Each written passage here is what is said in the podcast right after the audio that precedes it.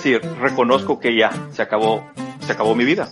Y es cuando viene exactamente lo que dicen. Pasa toda tu familia enfrente de ti, ya no vas a ver, pasan las caras de tus hijos, de tu mamá, de tu papá, tu vida, y se acabó. Y de repente, al lado mío, a menos de 25 metros, se oyen tres disparos.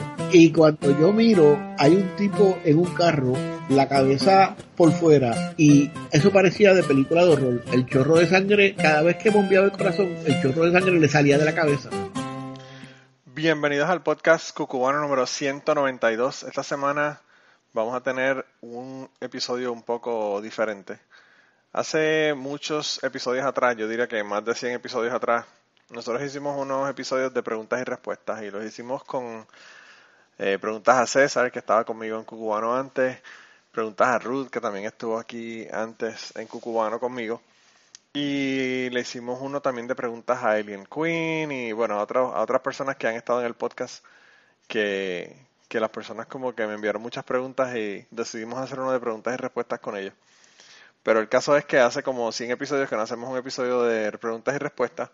Así que lo que decidí esta semana fue hacer un episodio de preguntas y respuestas y mandé algunos mensajes, puse en Twitter y le dije a todas las personas que si me querían enviar preguntas que me las enviaran. Eh, unas cuantas personas se animaron a enviarme preguntas, otras personas se volvieron locos mandándome preguntas. Mi hermano me mandó como cinco. Eh, así que lo que voy a hacer hoy es contestar las preguntas que me enviaron. Eh, y, y, nada, le pedí a las personas que me mandaran audios.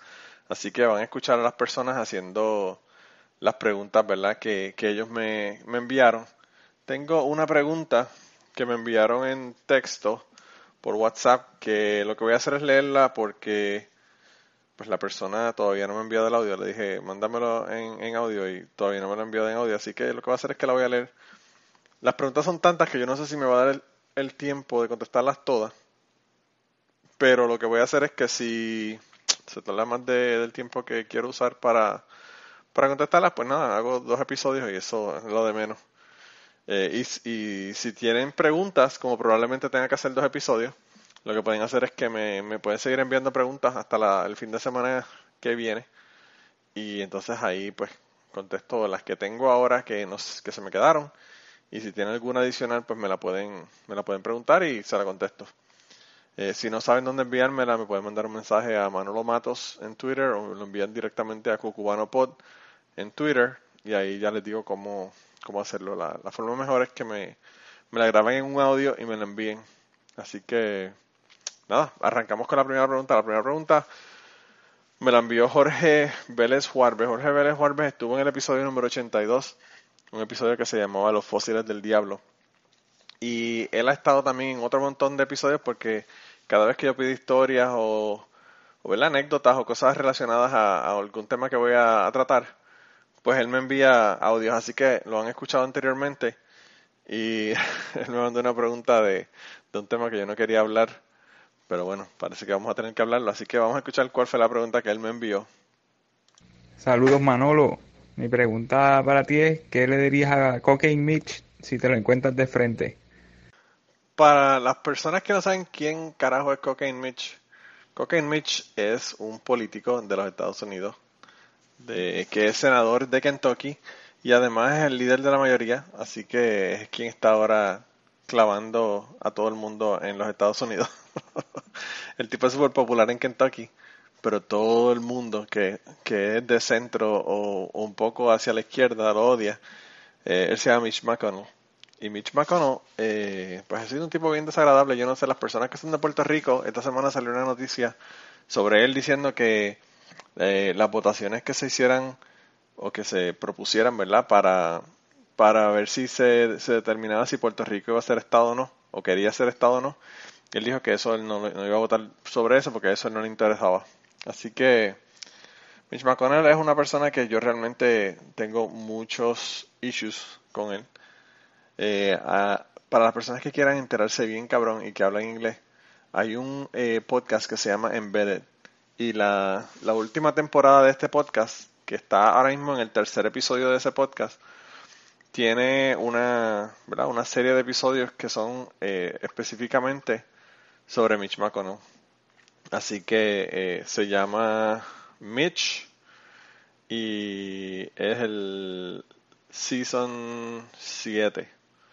Así que a las personas que le interesen, todavía no se ha acabado. Está en el episodio número 3, chequenlo. De verdad que el tipo ha sido, ha sido una persona que realmente ha sabido mover las piezas del juego para ser el, el, cabrón más poderoso eh, de los Estados Unidos. La gente cree que Donald Trump es el que, el que más eh, tiene poder en los Estados Unidos, pero realmente no, realmente Mitch McConnell está cabrón. Si yo me lo encuentro de frente, yo generalmente soy bien polite en el sentido de que si uno quiere eh, llegar a una persona, uno tiene que ser eh, decente, uno no puede ir con insultos, porque una vez, una vez uno empieza con insultos, eh, pues ya la persona se desconecta y no te escucha lo que tienes que escuchar, ¿verdad? Entonces, yo pienso que lo que es clave cuando nosotros estamos hablando de los políticos es no empezar a insultar, porque una vez empezamos a insultar ya pues, la comunicación se pierde.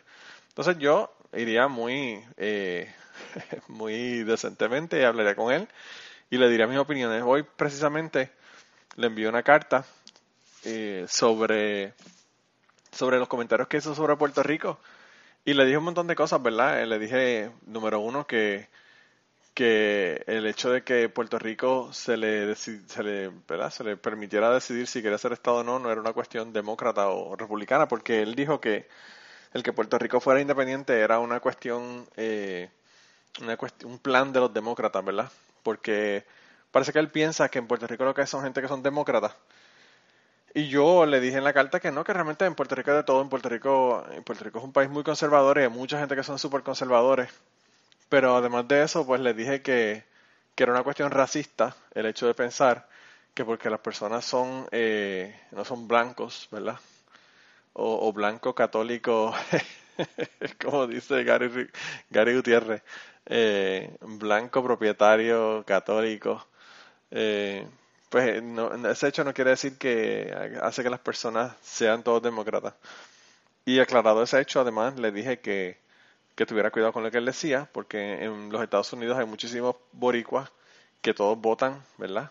Y pues le pueden votar en contra. Yo le dije, incluso en su estado de Kentucky estoy yo y hay un montón de otros boricuas en Kentucky que lo tienen en la papeleta. Así que le, le votaría en contra. Eh, y además le dije, que, le dije que tuviera mucho cuidado porque había muchos boricuas muy molestos con la, forma que se manejó el huracán María en Puerto Rico que se estaban mudando para Florida y que Florida es uno de los estados de estos que deciden elecciones, así que que tuviera mucho cuidado. Eh, yo sé que él esas, esas cartas ni las lee y me las contesta un pendejo que está en la oficina, pero uno tiene que joder a los, a los políticos y hostigarlos. Eh, el otro día me dijo Resist Bot en, en Telegram, para las personas que tienen Telegram, si ustedes mandan un mensaje a resist de resistir, resistir bot, B-O-T, ustedes van a recibir un mensaje hacia atrás para inscribirse y desde ahí directamente le pueden mandar, las personas que están en Estados Unidos obviamente, desde ahí directamente le pueden mandar eh, cartas a su gobernador, a sus senadores, a sus representantes o a todos a la misma vez. Usted le escribe la carta ahí en, Telegram, que yo lo que hago es que se las dicto porque es más fácil. Eh, le dicto la carta y la envío. Eh, y ResistBot el otro día me mandó un mensaje hace como dos semanas atrás que me dijo que ya había enviado 54 cartas este año. Así que imagínense lo mucho que yo jodo a esta gente. Ya probablemente conocen el nombre mío ya. Pero, pues, eh, yo creo que en el caso de Mitch McConnell es un caso perdido. El tipo es un es un desagradable. El tipo lo que le importa es el dinero y, es uno de las que las personas que más le ha hecho daño a la política en los Estados Unidos.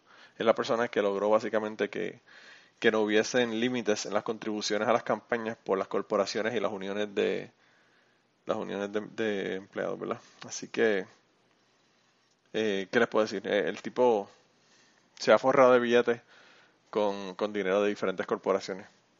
Así que lo que le diría es eso, nada, hablaría con él, le diría los puntos en los que estoy en desacuerdo con él, muy decentemente, pero Jorge, de verdad que yo sé que sé que no tendría ningún efecto en, Mitch no creo que vaya a decir, wow, tú tienes razón, de verdad que yo estaba bien mal todos estos años, perdóname por haber ido en contra de, de todos los principios altruistas.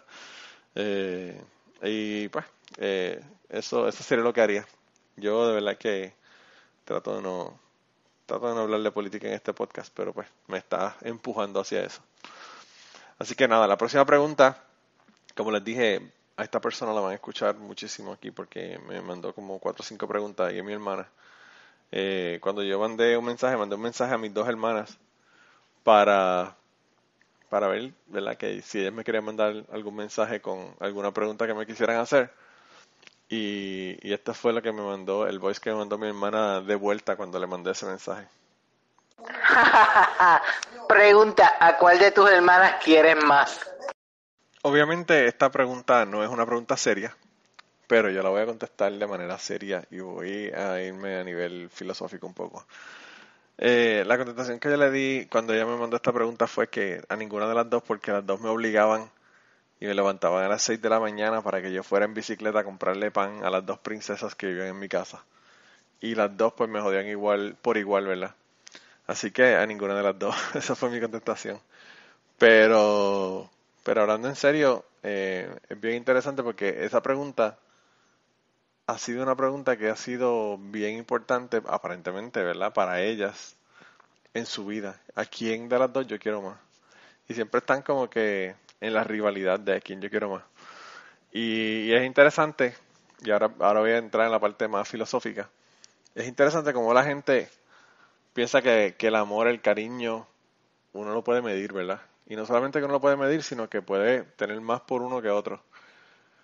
Y, y me parece que es una tontería, me parece que es una preocupación que no tiene sentido. Y me parece que, que es una, una cuestión que a pesar de que es de manera juguetona, de manera de broma, porque pues a todos los niños siempre le preguntan por joder a quién tú quieres más, a mami o a papi, y todas esas pendejas que la gente a veces le dice. Yo pienso que lo que lo que indica es una necesidad que tenemos como seres humanos de que nos quieran, ¿verdad? Entonces, eh, estas cosas que nosotros preguntamos a veces, ¿verdad? Y que hacemos con, con los niños o que, o que a veces nos preguntamos, nosotros tenemos que mirar hacia adentro a ver por qué es que estamos haciendo esas preguntas. Y no quería irme, ¿verdad? Tan filosófico, pero eso fue lo que me hizo pensar el, el que me, me mandara mi hermana esta pregunta. Eh, y me mandó otras más serias. No, no, esta no es la, no van a ser todas de esta manera. Aparte de que hay otras preguntas ahí que están que están intensas las que me enviaron. Ustedes no, no lo saben, pero yo sí sé las preguntas que me enviaron y hay unas que están eh, medias intensas. Yo creo que hay unas que no tienen ni contestación, que, que van a tener que ustedes mismos pensar qué ustedes, qué ustedes harían. Pero, pero pues nada, esa es mi contestación. Que se dejen de pendejadas y que se suba la autoestima eh, y que no estén preocupados por si quiere más a otro o me quiere más a mí. Porque eso, el amor no es algo que uno, que uno lo pueda medir. Nada, anyway, la, próxima pregunta es una pregunta de Jan del podcast Sapiencia y el podcast Trapitos Sucios. Y yo quiero aprovechar la oportunidad para hacer notar que cada vez que yo escucho a Jan hablando, ahora, últimamente, lo he estado promocionando, ha estado promocionando Trapitos Sucios, pero no ha dicho nada de Sapiencia. No sé si es que a él, como a, como a mí, le gusta más Trapitos Sucios que Sapiencia. A mí me encanta Trapitos Sucios, así que si ustedes quieren escuchar un podcast que vale la pena, vayan a Trapito Sucio. No por Jan, vayan por Ceci, Team Ceci. Eh, y lo escuchan. De verdad que me parece que, el hombre está haciendo un, episodio, unos episodios bien buenos, con unos temas súper interesantes. Y yo le estoy mandando unas historias, pero ya me dijeron que me callara, así que no voy a mandar más ninguna historia. Pero nada, las historias de ellos y los comentarios de ellos los pueden escuchar por allá. Eh, y, y pues esto es una pregunta que es más técnica sobre el podcasting y sobre, sobre los, los eh, servidores en donde se están poniendo podcast y todo lo demás. Si no le interesa la cuestión del podcasting, pues mire, dele para adelante como 10 minutos porque la contestación que le voy a dar es un poquito larga. Pero nada, vamos a escuchar la pregunta ya. Dime lo que está pasando, Manolo. Jan del podcast Trapito Sucio. Este, Estoy buscando, escondiéndome aquí en un rincón para que no salgan los tres muchachitos y salgan en el voice. Pero si salen, ya sabes. Este, hiciste un llamado a que te hicieran preguntas para que respondieras ahí en el podcast de, de Cucubano. Eh, mi pregunta no es como una pregunta, es más, más, ah, más bien qué piensas tú de esto. Este, el podcasting, este, sí se está moviendo, está, este, ya se ven como que compañías están queriendo invertir más publicidad en los podcasts que en radio, qué sé yo, se están dando cuenta que, que, que el podcasting de verdad este, es, es, serio.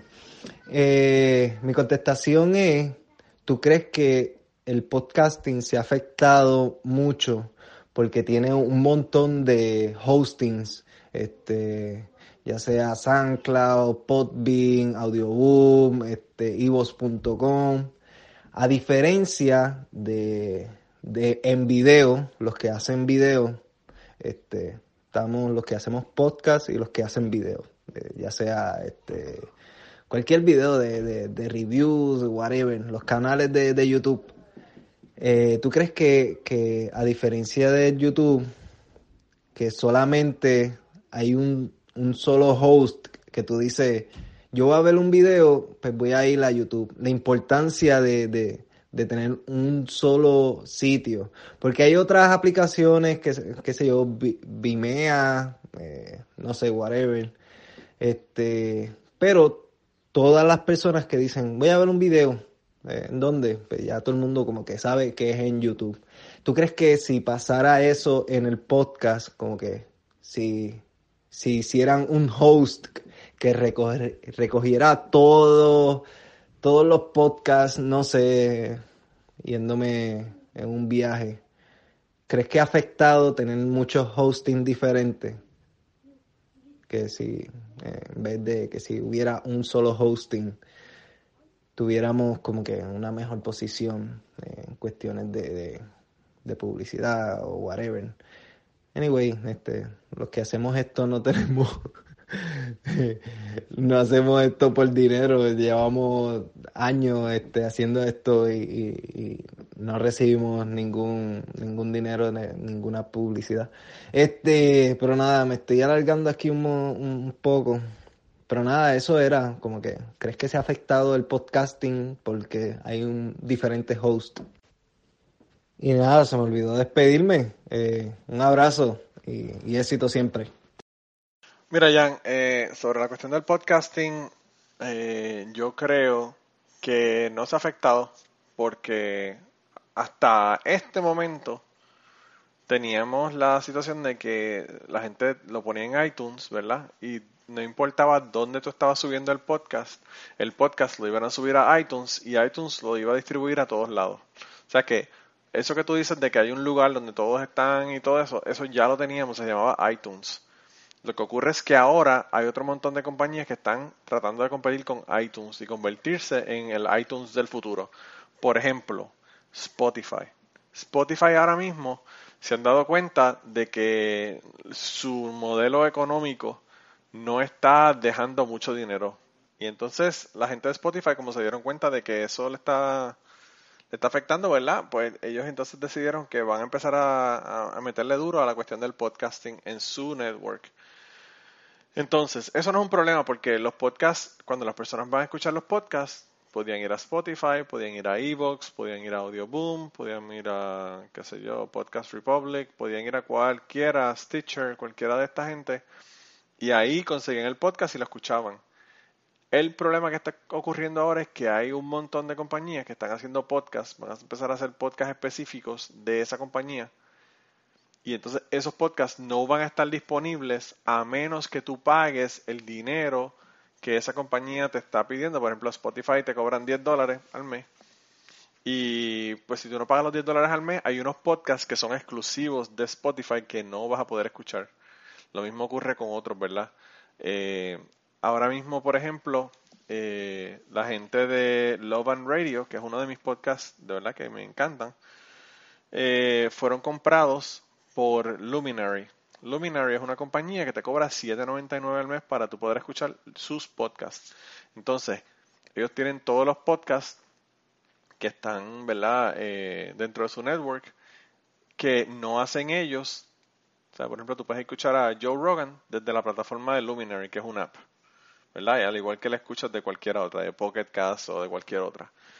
Pero Luminary tiene como 12 o 15 podcasts que son exclusivos de ellos. Entonces ellos compraron Love Radio, ahora Love Radio es propiedad de Luminary, y entonces Luminary, las personas que escuchaban Love Radio ya no van a poder escucharlos a menos que paguen los 7.99 de su suscripción. En mi caso, yo tengo un problema porque yo ahora mismo estoy viendo aquí, estoy suscrito a 97 podcasts. Vamos a suponer que cada, cada compañía, vamos a suponer que Spotify tenga 10 podcasts, Luminary tenga 10 podcasts, eh, Anchor tenga 10 podcasts. Si ese fuera el caso y ellos fueran a cobrar, qué sé yo, 7 dólares por, por tú poder acceder a esa plataforma y escuchar su podcast, pues mano, eh, dividimos esos 97 entre 10 y nos damos cuenta de que son 9 veces por 7. Estamos hablando que son 60 y pico dólares. Y eso está cabrón. Porque yo no voy a pagar 67 dólares o 63 dólares por eh, escuchar los podcasts. Entonces yo pienso que esta nueva faceta de estar limitando a la gente que escucha los podcasts eh, es una cuestión nueva. Ya ellos como que piensan que el dinero que recibían de los anuncios no es suficiente, o, no sé, no, sé cuál es el modelo económico que ellos tenían, o algunos tenían Patreon. Y entonces, pues ellos dicen que, supuestamente que esto va a ser mejor. Entonces, está cabrón porque yo le puse un tweet a la gente de Love Radio, le dije que habían cometido un suicidio, porque ya yo no los iba a escuchar. Y probablemente un montón de otra gente tampoco. Entonces ellos, el, el CEO de, de Love and Radio me contestó directamente a mí en Twitter y me dijo que, que por qué. Yo le expliqué qué era lo que pasaba, lo mismo que le estoy explicando a ustedes. Y pues él me dijo que, que solamente el 10% de, lo, de las personas que escuchan un podcast eh, aportaban dinero en una cosa, ¿verdad? Como Patreon, por ejemplo. Y, y que ellos preferían tener 30.000 personas que escuchen el podcast que estén pagando los 7.99 a tener 3 millones de oyentes que escuchan el podcast y, solamente el 10% de esos 3 millones de oyentes escucharán el podcast. Entonces yo le dije que pues que, no, no, había ningún problema, que, lo hicieran así, que se fueran el carajo. Ya yo realmente no los voy a escuchar. Entonces pues eh, me parece una, una estupidez porque me parece que esto es un proceso corporativo, no un proceso creativo. Se ha ido del proceso creativo al proceso corporativo. Y ya a ellos no le importa qué es lo que están creando y que la mayor cantidad de gente los escuche, sino que lo que le importa realmente es un carajo, ellos poder sacar dinero y poder este tener ahí eh, una, una cuestión económica. Y perfecto, yo en mi caso, y yo sé que Jan, y yo sé que, qué sé yo, todas las personas que, que son mis panas podcasteros, que no los voy a mencionar porque después se me enojan si se me olvida alguno, pero ustedes saben quiénes son. Eh, estamos haciendo esto porque nos gusta, entonces eh, es como, yo lo veo como tú comisionas una pintura, eh, pero no comisionas una pintura que te la hagan, sino que tú le dices, yo quiero una pintura, pero yo quiero una pintura que sea así, con estos colores, de esta cosa, y entonces la creatividad de la persona que está haciendo la pintura se va al carajo porque ya tú le estás diciendo qué es lo que tú quieres que te pinte. Y la persona no tiene la libertad y la flexibilidad de pintar lo que le dé la gana. Y lo mismo pasa con los podcasts. Estos podcasts probablemente ahora estas compañías, de la misma manera que le están diciendo, ahora yo, yo soy tu dueño, también puede que le digan, mira, el contenido este no me gusta que lo pongas porque las personas que anuncian dentro del Luminary o las personas que están pagando no les gusta escuchar malas palabras, por ejemplo, y te limitan entonces tu podcast. Y pues yo realmente en mi caso no estoy dispuesto a eso. Y, pero también hay que ver que hay mucha gente que son, ¿verdad? Eh, que lo que le interesa es, esto es un negocio para ellos. Y que, pues, de la misma manera que hay personas que, que se someten a, la rigurosidad del radio o la rigurosidad de la televisión y prefieren estar en la televisión, pues hay otras personas como, qué sé yo, como Chente, por ejemplo, que no quiere estar en la televisión para que no le limiten su contenido y él está en YouTube y la gente lo accede a través de YouTube y tiene un cojonal de seguidores. Entonces, pues, yo pienso que, que no se está afectando. Eh, y, tampoco pienso que la cuestión de YouTube, ¿verdad? Como tú lo comparas, eh, es aplicable porque realmente YouTube es un monopolio. Lo que tienen es un monopolio. Vimeo y las otras compañías realmente no, casi no, nadie va a ellos. Y tampoco a mí me interesa que haya un monopolio. Lo que sí es que, pues, que me gustaría que todas las compañías tuviesen su, su contenido disponible para la gente, aunque sea por ejemplo, que Luminary diría, ok, yo lo voy a poner los episodios de Love Radio, pero van a estar, qué sé yo, una temporada atrasados. Yo no tengo problema con esperar seis meses para escuchar un podcast, si me gusta. Eh, y pero si ellos van a limitarlo totalmente, que nadie lo va a poder escuchar, pues realmente, como, como les dije, se están eh, cometiendo suicidio. Así que nada, yo no voy a hablar más del podcast. Mira, llevamos media hora aquí casi en el podcast y, he contestado tres fucking preguntas. y tengo 14. Así que eh, definitivamente yo creo que no me va a dar tiempo de contestarlas todas. Pero bueno, Jan, yo espero que te haya, contestado la pregunta y que no haya aburrido el resto de los oyentes que no son podcasteros como tú y yo. Eh, así que nada, eh, vamos, vamos a la próxima pregunta. La próxima pregunta me la envía Pepe Alcalá. Pepe estuvo aquí en un podcast en donde hablamos de, sus conciertos, ¿verdad? Y de los conciertos, sus conciertos no, de los conciertos que él ha ido. Y él es un metalero así como yo, ¿verdad? De estos hardcore que, que son de, de la vieja escuela del metal. Y entonces él me mandó tres preguntas. Lo que voy a hacer es que, Pepe, como para que no monopolices el asunto hasta que se acabe este, este episodio del podcast, lo que voy a hacer es que voy a intercalarlas con otras preguntas que me enviaron. Voy a poner tu primera pregunta y las otras dos las contestamos más tarde. Probablemente vengan en el próximo episodio, veremos a ver. Pero pues por ahora vamos a escuchar la primera pregunta de Pepe. Bueno, Manolo, saludos. Eh, tengo varias preguntas. La primera es, como a mí me gusta la música, ¿cuáles son las cinco, las top cinco bandas o grupos o artistas que has visto en concierto en vivo? Esa es mi primera pregunta.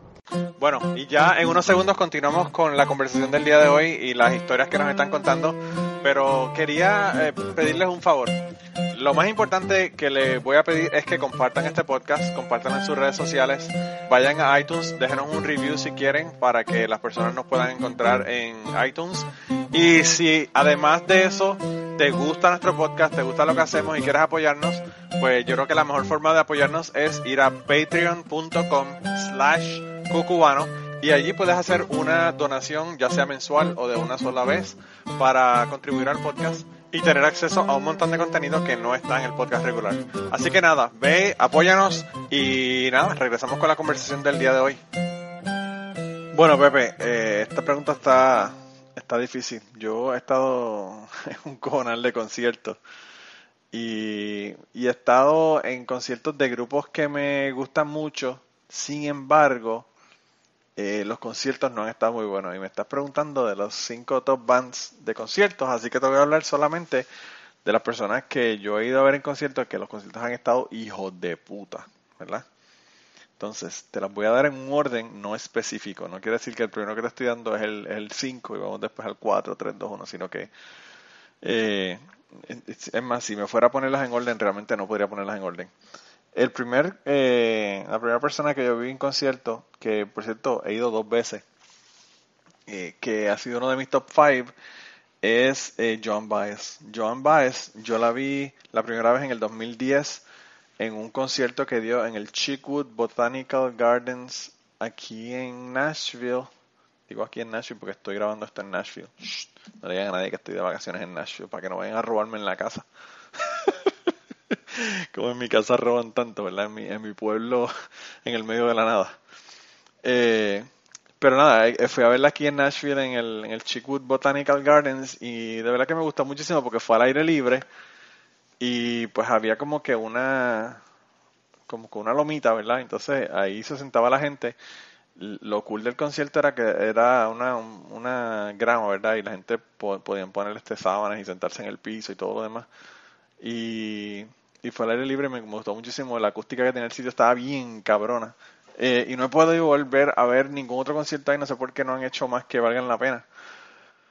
Pero después tuve la oportunidad de verla el año pasado en el Tour, Farewell Tour, eh, que ya termina, ¿verdad? Va a terminar eh, este año. Así que la vi con, con Ramsés cuando vino aquí a Nashville en septiembre.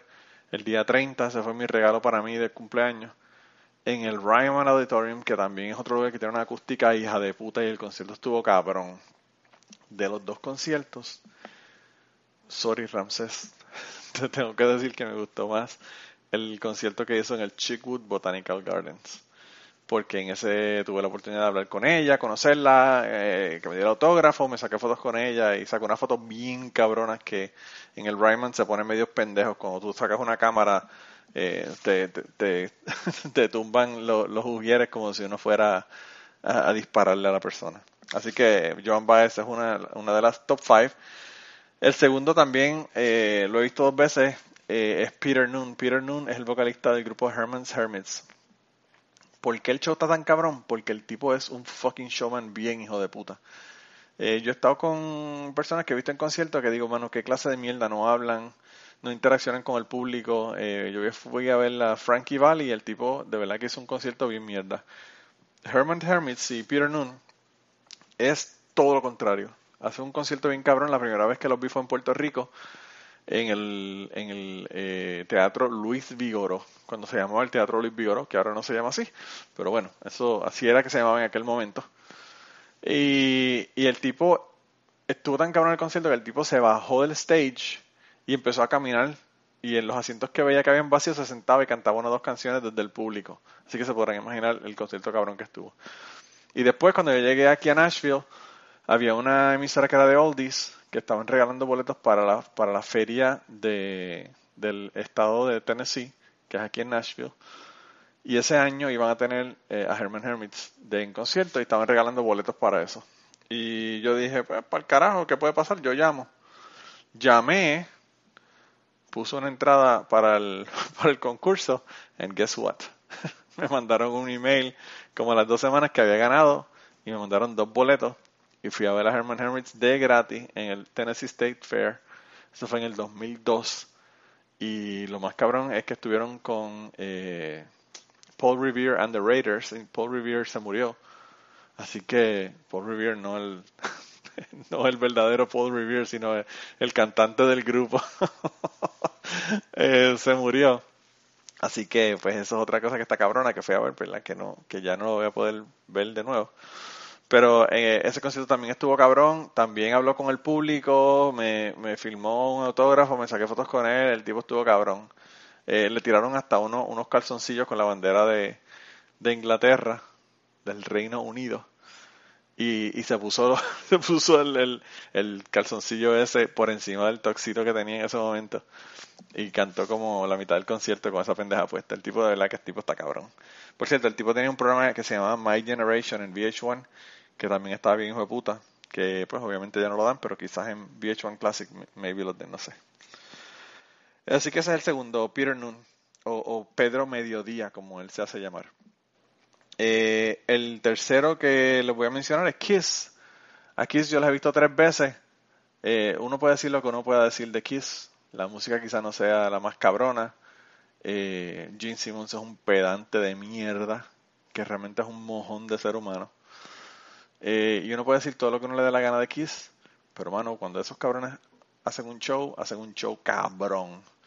Yo los vi en el, eh, en el concierto que hicieron en Puerto Rico, en el Psycho Circus, que fueron los originales, que estoy muy agradecido al, al universo de que me haya permitido ver los originales tocando. Estuvo cabrón ese concierto. Eh, después los vi con Motley Crue en el 2012, me parece. Y acabo de llevar al enemigo en febrero a verlo.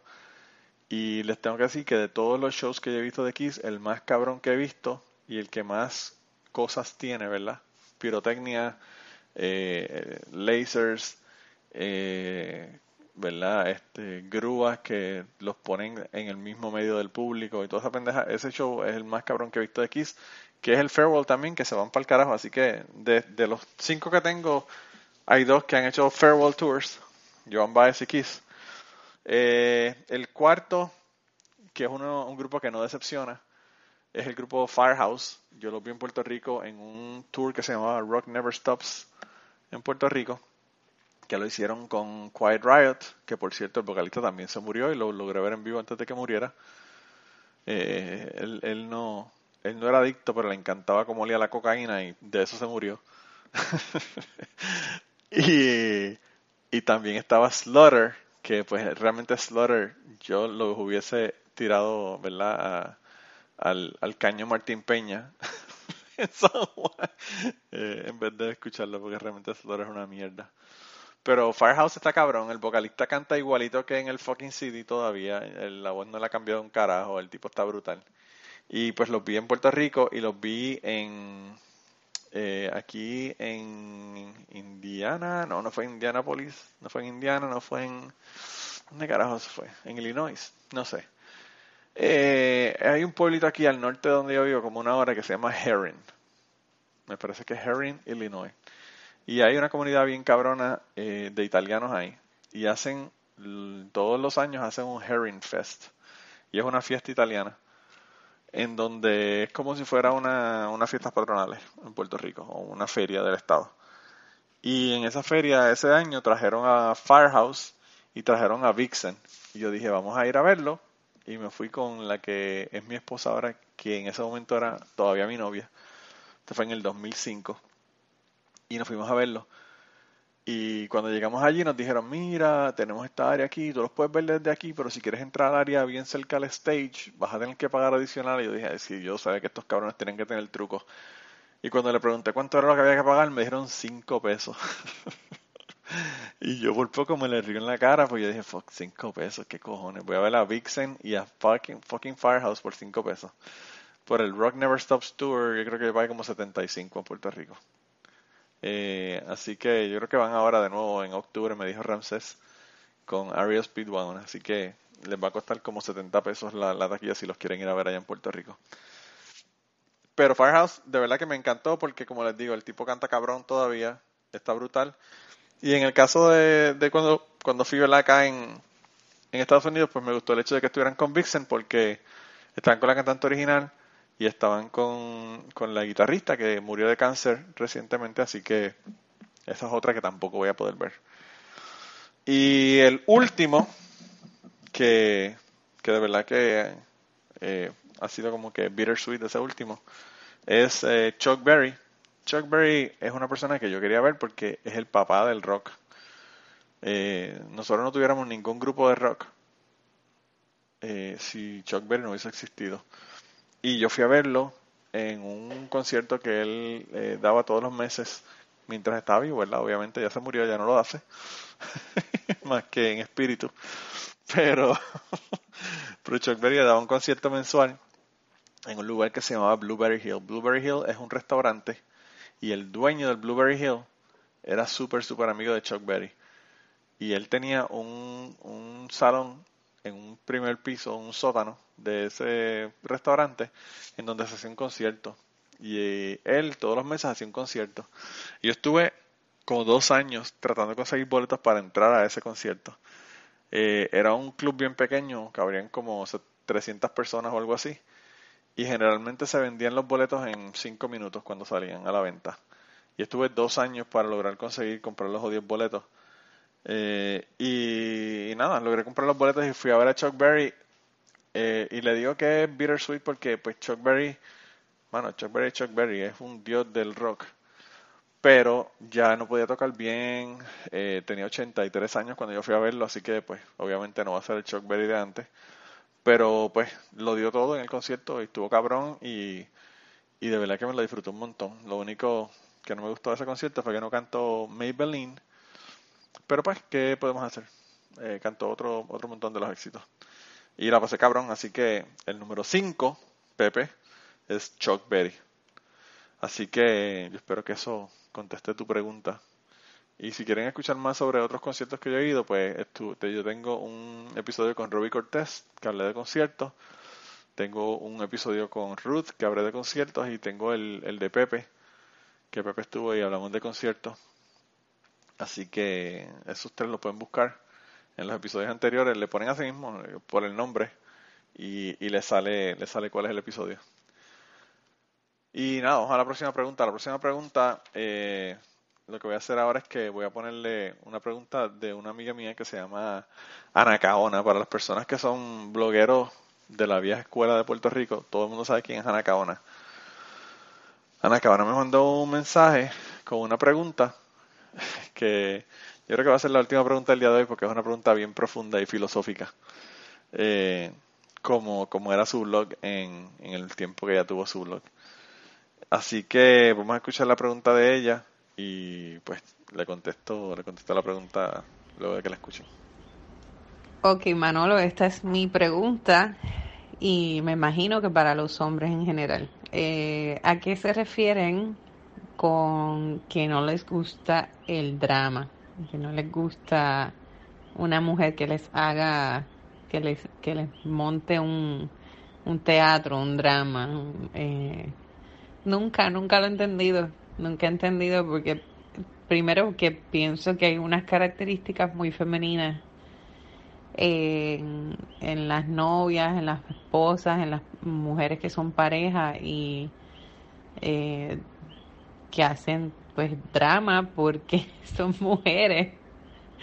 Pero entonces que nunca he entendido por esa expresión de que no quieren drama o no no no nunca he entendido nada. Esa yo creo que es mi pregunta. ya olvídate de decir de, de las otras cosas este, particulares. Esa, esa es una de mis preguntas. No sé si puedo hacer otra, pero ahí va esa. Diablo, eh, Anaká, Anaká, yo decía Anaká ella. Eh, estoy diciendo Anaká, no quiero usar el nombre de ella. Eh, anyway, eh, esta pregunta es bien interesante porque, no sé, yo creo que te voy a dar un, insight dentro de dentro de, la psique masculina. Y pues no sé si eso vaya a ser apreciado por los otros varones pero bueno aquí aquí vamos quizás me meta en problemas con, con, con, los varones verdad pero pues vamos a ver qué pasa eh, yo creo que el asunto del drama es que eh, los hombres son bien bien poco emocionales en muchas ocasiones entonces a veces les molesta la, la emoción que muestran o que demuestran las mujeres. ¿Por qué? Porque pues a veces reaccionan de una manera que a uno le parece exagerada para la situación que está ocurriendo. Y te voy a, te voy a hablar, ahora que nosotros estamos aquí en un podcast de historia, así que te voy a hacer unas cuantas historias para que tú me entiendas a qué me refiero. Yo creo que la, la epítome del drama es eh, cuando tú encabronas a una mujer o te coge pegándole cuernos a alguna cabrona de esa y la mujer te embarata el carro. Obviamente, coge un bate y le entra batazo al carro. Obviamente, pues eso es el, el, drama mayor, ¿verdad? Y pues obviamente eso es totalmente justificado, porque si le estás pegando el cuerno, pues obviamente se va a encabronar. Sin embargo, eh, yo me doy cuenta que las mujeres que son boricuas, son más emocionales, o las latinas en general, son más emocionales que, la, que las mujeres gringas, por ejemplo. Eh, y pues eso aquí, en los Estados Unidos, por ejemplo, se ven con las personas que son hispanos o con las personas que son negros. Las mujeres negras son bien parecidas a las mujeres hispanas. Las mujeres blancas eh, son como que más frías y no les preocupaba mucho la cosa. Eh, entonces, pues en ese sentido, obviamente, por eso se entiende la cuestión del drama quizá la razón por la que no quieren drama es porque te van a pegar el cuerno y no quieren que les, no quieres que les barate el carro. Eso puede ser una razón. Eh, ahora, drama en la vida cotidiana, en la vida normal. Te voy a hacer un cuento. Eh, la semana pasada mi hijo eh, estaba jodiendo con el, con el car seat y estaba sacándole pedazos de foam del asiento del car seat.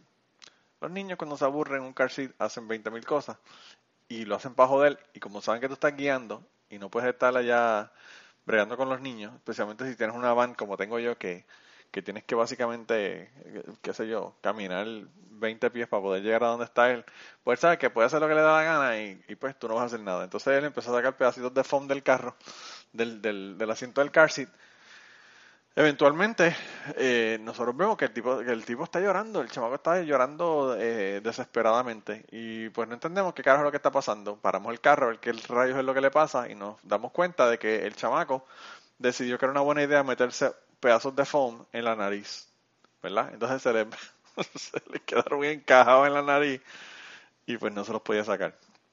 Entonces, mi esposa se pone histérica, pero histérica porque pues eso, que sé, que yo qué, entonces ella no sabe qué carajo hacer. eh, miramos ahí para ver cómo se le podían sacar esa pendeja de la nariz. Eso es una mierda, no hay pinzas, no hay un carajo que se pueda sacar nada en el carro. Eh, entonces íbamos a comer, by the way, no pudimos ni comer. Y entonces, eh, pues ella, yo no sé dónde carajo en Facebook, en dónde diablo fue, ella vio que tú podías eh, soplarle por un roto de la nariz y por otro lado de la nariz, por el otro roto salía lo que le había, lo que le había entrado por la nariz, ¿verdad? Entonces, ella hizo eso, pero pues ella no vio que salió nada. Yo le dije, vamos a la casa, yo busco unas pinzas a ver qué pasa, buscamos un flashlight, a ver si podemos mirar la nariz, que sí, que sí, ok. Yo miro, veo que no tiene nada, no, no veo nada. El niño sigue diciendo que tiene algo ahí, pero yo no veo nada. Y yo estoy 100% seguro que no tiene nada. Ella está histérica. Entonces, él quiere llevarlo al hospital, a sala de emergencia para que lo chequen. Cuando ella me dice eso, yo lo que estoy pensando son 1.200 pesos. Porque yo, hace como 5 años atrás, eh, me envenené comiendo en Joe's Crab Shack. No vayan a esa mierda porque se van a envenenar, cabrones. Estoy haciendo el anuncio negativo a esta gente. Y fui a la, a la sala de emergencia porque tenía vómitos y diarrea para que me pusieran una inyección para que me quitaran los vómitos. Los cabrones no me pusieron la inyección. Lo que me dieron fue una sabanita caliente y me dejaron ahí dos horas y cuando a las 5 de la mañana ya me dijeron que no había nada que podían hacer por mí, me mandaron con una receta que yo no podía comprar hasta que la farmacia no abriera a las 8 de la mañana. Así que realmente no hicieron nada por mí, pero el bill fueron 1.200 dólares. Terminé pagando con el, con el deducible como 400 o 500 pesos. Nada, el caso fue que pues yo lo que pensaba era eso, vamos a llevar al nene, no, no va a tener nada en la nariz y va a ser un cojón de dinero. Pero ya para no escucharla a ella gritando y histérica con la mierda, pues yo lo que hice fue para el carajo, dije vamos para allá, nos fuimos al sala de emergencia y todavía no me llegó el bill, no sé ni, no quiero ni ver cuánto va a ser el bill que va a venir de sala de emergencia, pero el doctor lo miró, bla bla bla, dijo, ah, mi, se le puede sacar una placa, y yo dije, el nene está ahí de lo más tranquilo, ¿para qué carajo le van a sacar una placa? Y me dijo, la otra cosa que se le puede hacer es un MRI. Y yo lo que pensé, cabrón, un MRI son 5 mil billetes, mínimo. Y yo no voy a pagar 5 mil billetes por un niño que está aquí jodiendo, brincando y saltando y que no tiene ninguna señal de que tiene nada en la nariz. Que ya yo lo miré con el flashlight y no vi nada. Y que el doctor lo miró con el flashlight que usan para mirar en los oídos y eso, y que tampoco vio nada. Así que nada, cogimos el nene, nos fuimos para la casa. eh, y entonces ese es el drama que, que a nosotros nos molesta. Eh, te voy a poner otro ejemplo. Eh, mi esposa estuvo todo el día limpiando la casa, mapeando, eh, barriendo, arreglando con el duster, mierda. Bueno, ella estuvo todo el jodido día limpiando. Nos sentamos a comer. eh, esto fue a la hora de, de, de comer, ¿verdad? De comida, no de almuerzo. Estábamos eh, cenando y mi querido hijo, por alguna razón, ella le dio una comida, no me acuerdo qué carajo era la comida. Era que no me acuerdo qué carajo era. Pero pues mi, mi hijo comió lo que se quería comer y cuando terminó de que no quería comer más nada, tiene tres años, eh, estoy hablando de tres años de Alex, cogió el plato y lo viró y lo tiró al piso. Mi esposa lo vio y se puso histérica, pero histérica, porque pues ella había pasado todo el día limpiando y ahora estaba todo el piso que tenía que volver a limpiarlo. Entonces eh, se fue a recoger las cosas que estaban en el piso y cuando estaba recogiendo las cosas que estaban en el piso empezó a llorar de- del- coraje y frustración que tenía. Mi hijo quedó malo de los nervios porque pues no entendía porque había empezado a llorar. Y yo le dije que había sido porque él tiró el plato al piso y no estaba siendo considerado con mi esposa, ¿verdad? Con Ashley. De, de haber eh, no tirado eso al piso y que la comida no se tira al piso y le, le di toda la, ¿verdad? la enseñanza que uno le puede dar a un niño para que aprenda que eso no se hace. Eh, y él estaba como que malo de los nervios. Eso es el drama que a veces la gente le molesta. Y el otro drama que a los hombres también a veces les molesta es los celos y la pendejada, que eso pues... eh, eh, al- lo más que le puede molestar a un hombre es que uno no le esté pegando cuernos a una chica y que la chica siempre esté encelando y jodiendo con uno. Entonces, pues eso a los hombres les molesta mucho. Así que me imagino que a eso es a lo que se refieren también con la cuestión del drama, de que no, ¿verdad? No, no estén con la, con el, con el eh, exceso de emoción y de celos y pendejadas cuando eso realmente no está justificado. Eh, yo tuve una esposa que, que es de Puerto Rico, que era boricua, y el nivel de drama con ella era mucho más alto que con el que tengo ahora de, de Ashley, que es de Kentucky. Así que yo creo que me quedo con la de Kentucky. Eh, todo, todo está súper súper chévere con ella, no hay, no hay drama en mi vida y soy feliz. Pero, eh, habiendo dicho esto, la gente en Puerto Rico también está bien cabronas porque la gente en Puerto Rico siempre están pensando en los demás, mirando para el lado, criticando al vecino, criticando al, tío, a la prima, al hermano, a todo el mundo. Entonces, pues, e, e, ese nivel de drama, a los hombres realmente no les importa un carajo si tal pendeja dijo qué sé yo qué cosa de tal otra pendeja. Eso, eh, pues son cosas que, uno, que a nosotros no nos llama la atención y, no, nos interesa. Y me imagino que eso es a lo que se refieren cuando dicen los hombres que no quieren drama. Yo no sé si te contesté tu pregunta y, y no sé si están de acuerdo la gente conmigo. Eh, así que me pueden, pueden poner eh, con el hashtag drama, me ponen las contestaciones y, y yo se las envío a, Ana Kay para que ella vea las contestaciones de ustedes sobre la cuestión del drama. Y la otra cosa que quería que, que pusieran, eh, me ponen con, con, eh, con el hashtag conciertos, me van a poner la lista de sus top 5 bands, los cinco grupos o cantantes, ¿verdad? Que han visto ustedes, que han sido los cinco mejores conciertos a los que ustedes hayan ido. Y así pues tenemos una interacción, hablamos en Twitter, la pasamos cabrón. De verdad que a mí me encanta hablar con ustedes en Twitter, me encanta escuchar las cosas que tienen que decirme por allá. Y cuando, cuando me hacen preguntas, me da curiosidad, ¿verdad? Por ejemplo, Pepe, me interesa saber cuáles son tus top 5 bands, porque tú me preguntaste la pregunta a mí, pero me gustaría saber cuáles son las tuyas. Y pues me interesan también las del resto de la gente. Así que yo creo que con eso vamos a ir dejando dejando las preguntas en el día de hoy, pero yo lo que voy a hacer es, como yo soy así medio cabrón, le voy a poner unas cuantas de las preguntas que se me quedaron para que sea como que el preview de la semana que viene, para que ustedes escuchen cuáles son las otras preguntas que vienen por ahí más adelante. Así que ustedes saben que los quiero un montón. Eh, eh, si quieren, eh, tenemos un party cabrón en Telegram. Así que si quieren, se pueden unir a Telegram para que escuchen ¿verdad? Eh, todas las locuras que tiene la gente que decir ahí. Hay un montón de gente allá en Telegram, además de un montón de podcasteros. Y pues nada, me lo consiguen como podcast cubano, pero si no lo consiguen, lo que hacen es que me mandan un mensaje por Telegram a Manolo Matos, o me lo envían por Twitter a Manolo Matos, o me lo envían por Twitter a Polifonía Pod. Y ahí yo les doy un link para que ustedes puedan indirectamente entrar al grupo y ser parte de, de toda la locura que está pasando. Nosotros estamos a veces discutimos libros y películas, a veces hablamos de After María, a veces hablamos de política y a veces decimos las barbaridades más grandes del mundo, así que puede haber de todo en el grupo, de la misma forma que, pasa con el podcast. Así que nada, vamos a escuchar unas cuantas de las preguntas que, vamos a tener la semana que viene. Y con eso los dejo, de verdad que un abrazo, eh, espero que no nos haya aburrido y espero que, sintonicen la semana que viene para que escuchen eh, las demás. Y las demás van a estar antes de la semana que viene, van a estar en Patreon, así que si quieren, te dan la vuelta por Patreon, me dan un peso y ahí pueden escuchar el podcast eh, adelantado. Eh, nos vemos, gente. Bye.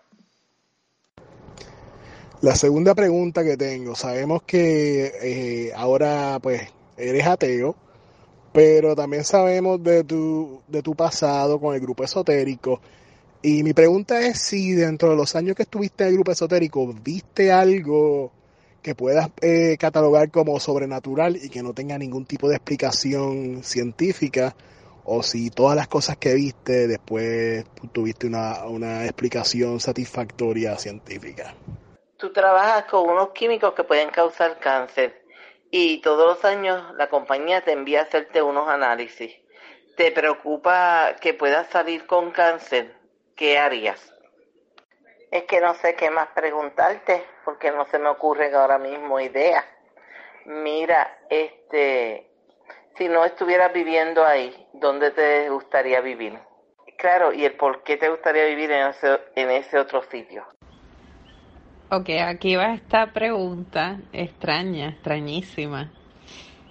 Eh, si hay alguien que te gusta mucho, que te atrae, que, que, que, es que bastante, que, tiene unas cualidades bien atractivas hacia ti, pero, ahí viene el pero, eh, tiene